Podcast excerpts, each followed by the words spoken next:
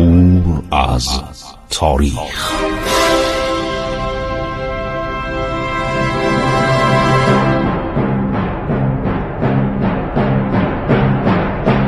کاری از گروه جوان و اندیشه رادیو جوان.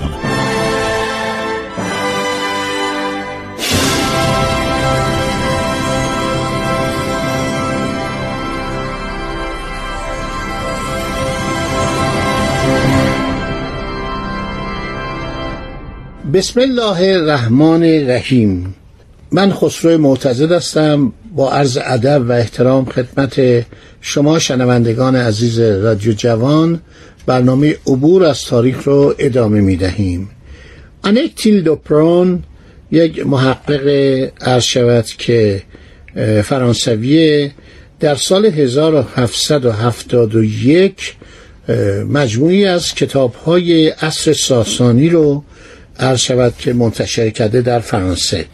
این انکتیل دوپرون یک جامعه شناس بوده، مورخ بوده و خیلی تعریف میکنه از علوم و صنایع در دوران عرض شود که ساسانیان. در مورد دوران فعالیت دانشگاه جندی شاپور صحبت کردیم. یکی از کارهای جالب این بود که تعدادی از کتابهای هندی رو آوردن از هندوستان و ترجمه کردن. یک کتاب فلسفی هست، میشه گفت جامعه شناسی هست، به نام کلیله و دمنه، که این شامل داستانهایی از حیوانات خیلی جالبه و در این داستانها اینها میان مسائل زندگی و مسائل حکمت زندگی رو بررسی میکنن. در دانشگاه جندی شاپور به علم ستاره شناسی هم پرداخته میشد. همه میدانن که در آذربایجان آتروپادگان عرض شود که یک مدرسه بزرگ ستاره شناسی بوده و تعریف کردن که وقتی هراکلیوس امپراتور روم وارد آتروپادگان شد تعجب کرد، خیلی تعجب کردید چه به اصطلاح ستارگان اومدن تمام نقاشی کردن و یک رصدخانه اونجا گذاشتن و نگاهی کردن که ما اطلاعات کافی نداریم.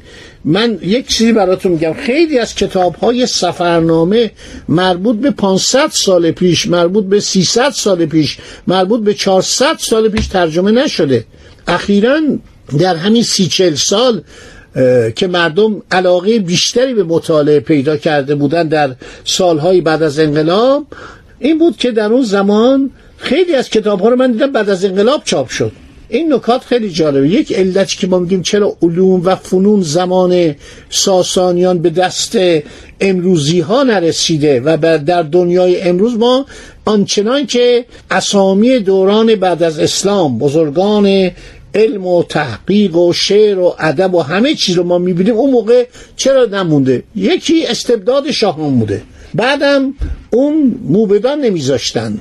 یعنی خب این افکار نو، شما فکر کنید اگه ابو ریحان بیرونی میرفت مثلا در دربار واتیکان میگفت زمین گرده، اونم میگفتن آقا بسوزونید، مثل جوردانو، اونم میکشتن، نابود میکردن. وقتی اجازه نمیدادن که از آب گرم استفاده بشه، اجازه نمیدادن که اسلحه سازی در داخل ایران باشه.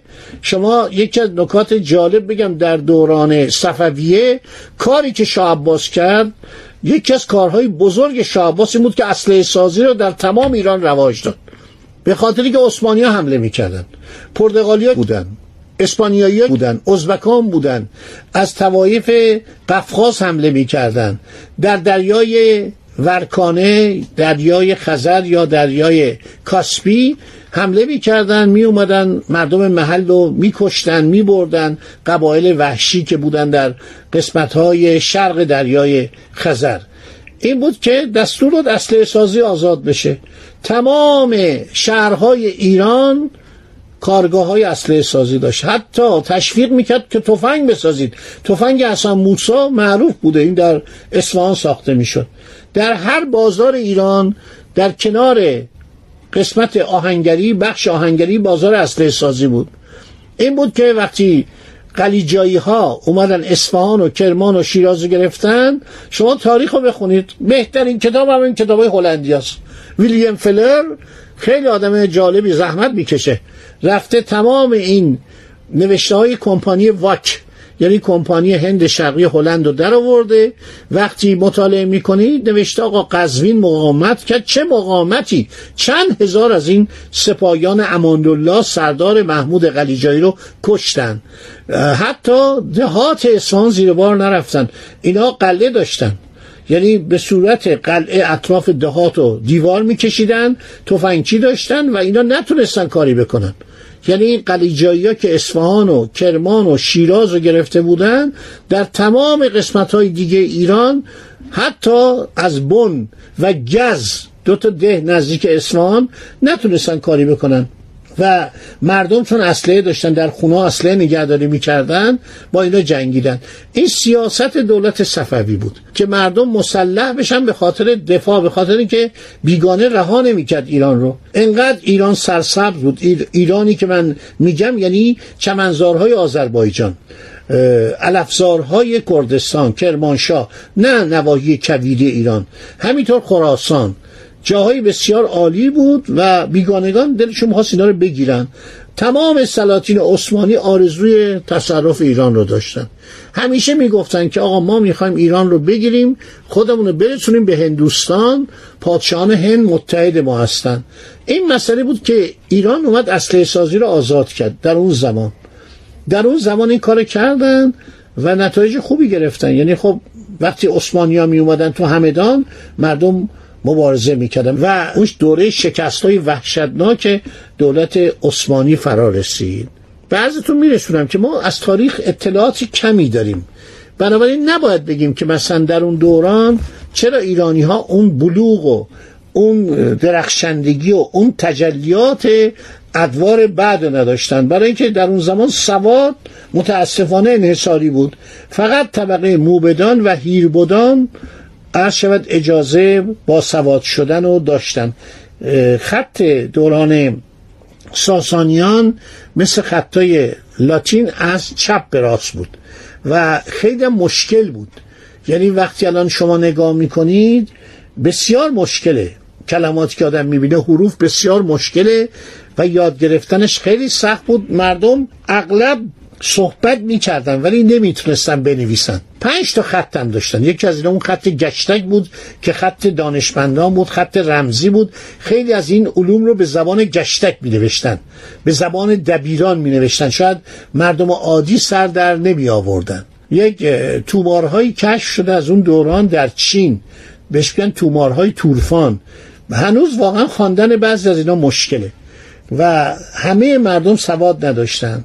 در حالی که بعد از اسلام به خاطر ضرورت خواندن و نوشتن قرآن کریم خیلی از مردم باسواد شدن. این خیلی مهمه.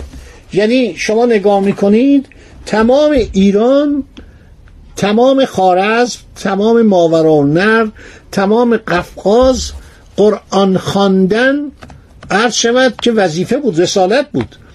یعنی مردم باید خونه، یک فریضه‌ای بود که باید قرآن بخونن و بعدم نوشتن قرآن، از روش نوشتن یک ثواب داشت. خیلی از بزرگان ایران نظر می‌کردن از مسلمانان ایران که مثلا چهل نفر خوشنویس رو دعوت کنن، به اینا پول بدن، بگه آقا شما یک سال، دو سال، سه سال، هر چقدر می‌خواید بنشینید و قرآن بنویسید و تکثیر کنید. این خود به خود این یه نهضت سوادآموزی بود. این خیلی چیز جالبیه، فریضه بود. مثلا یکی از کارهایی که اسلام کرد این سفر بود. خب نمی رفتن کسی سفر دریا مگر برای تجارت، ولی سفر حج که پیش اومد خب همه می رفتن. ما یه تابلویی داریم، من در این کتاب نیروی دریایی جلد دومش گذاشتم، تاریخ نیروی دریا و دریانوردی ایران، اخیراً چاپ شده. ببینید پرتغالیا دارن یک کشتی حامل مسلمانان خاورمیانه رو قتل عام میکنن، چون میگفتن اقیانوس هند مال ماست، خلیج فارس مال ماست، دریای مکران مال ماست و اینا رو چیکار میکنن؟ قتل عام میکنن و کشتی رو سوزوندن در اقیانوس هند. در کتاب اکتشافات جغرافیایی اوریان اولسون تمام این اومده، نروژی این آدم خیلی کتاب قشنگی نوشته. در تمام این کتابای مربوط به آلفونسو تالبوکر، واسکو دو گاما، که پرتغالیا آرشیو خیلی مفصلی دارن و این آرشیو خوشبختانه به ایران منتقل شده کم کم، ما تونستیم این اسناد رو به دست بیاریم. الان این اسناد تو وزارت خارجه ایرانه. خیلی جالبه، دونه دونه گزارش‌های دالبوکر، جانشینان دالبوکر، همینطور واسکو دا گاما از هندوستان، عرض شود که آلبیدا، اینا همه هست الان در ایرانه، اینا الان در آرشیوهای وزارت خارجه ایرانه. وقتی شما اینا رو میخونید میبینید که مردم ایران که مبارزه میکردن، یکی از مسائلی که پرتغالیان عصبانی میکرد تعدد کشتیرانی بود. یعنی ایرانیا، بازرگانان ایرانی تا چین میرفتن، تا بندر خانفو میرفتن. دوران قبل از اسلام، بعد از اسلام بیشتر شد، بعد فریضه حج هم اضافه شد. اینا خیلی جالبه.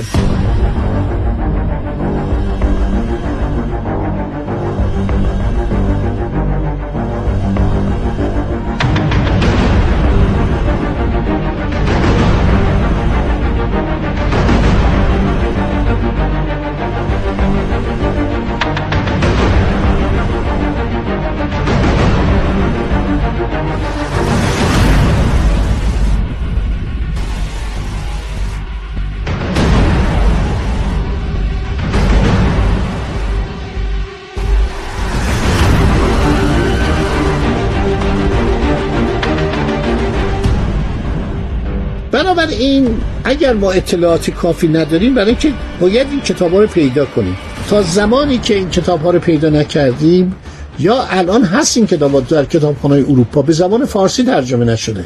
من گاهی میبینم یک کتابی مثلا ترجمه شده، سفرنامه مال مثلا فکر کنید چهارصد سال پیش، مثلا فکر کنید خیلی برام جالب بود، هزار و سیصد و شصت و سه غلام حسین سمیعی مترجم بود، سفرنامه دونگار سیاسیل و فیگوئروا رو به فارسی ترجمه کرده. خیلی جالبه. هزار و ششصد و بیست مثلا ایشون در جزیره هرمز بوده، در اصفهان بوده، اومده با شاه عباس ملاقات کنه که شاه عباس رو خواهش کنه از شاه عباس که آقا شما بندر عباس رو کاری نداشته باشید، گامبرون رو کاری نداشته باشید، هرمز رو کاری نداشته باشید. خب این در هزار و صد و شصت و سه به زبان فارسی تازه ترجمه شده. وقتی این کتاب میخونید ببینید این آدم اولا چقدر چشماش خوب موشکاف بوده و چقدر آدم باسوادی بوده. یک نفرم منشی داشته بهش بوده بنویس اینجا اینطوری شد، اینجا چاه آبه، اینجا درخت بزرگه، اینجا باغ، اینجا کاروانسراست، اینجا خانه است، اینجا اسلحه خانه، رفته اسلحه خانه هم دیده، جزیره هرمز هم دیده. مقارن زمانی که جزیره هرمز به ایران بازگشت، هزار و ششصد باید بیست و شش باشه، ایشون در ایران بوده. یعنی شاهد به دست آمدن پیروزی، استرداد جزیره هرمز به وسیله ایرانیا بوده. جزئیات چه برش نوشت، انقدر نویسنده، شاعر، ارشد، مورخ، سیاح پرتغالی و اسپانیایی اومدن به ایران که اینا هنوز ما جزئی از اینا رو میخونیم و نمیبینیم. یعنی اینا بخونیم، اینا چون ناچار بودن و وظیفه داشتن که بنویسن. اینا تمام ارشد که کتاب ها رو حساب کردن این نویسندگان. محمد ابن اسحاق بغدادی معروف به ابن ندیم در کتاب الفهرست تعداد هفتاد مجلد کتاب علمی اصل ساسانی رو عرض شود که شرح داده. باید مطالعه کرد در تمام رشته‌های علوم و صنایع اون زمان ایرانی‌ها یک کتاب‌ها و آثاری داشتن و این کتاب‌ها خوشبختانه به وسیله نویسندگان ایرانی به زبان عربی ترجمه شد. خدا نگهدار شما باد تا برنامه بعد.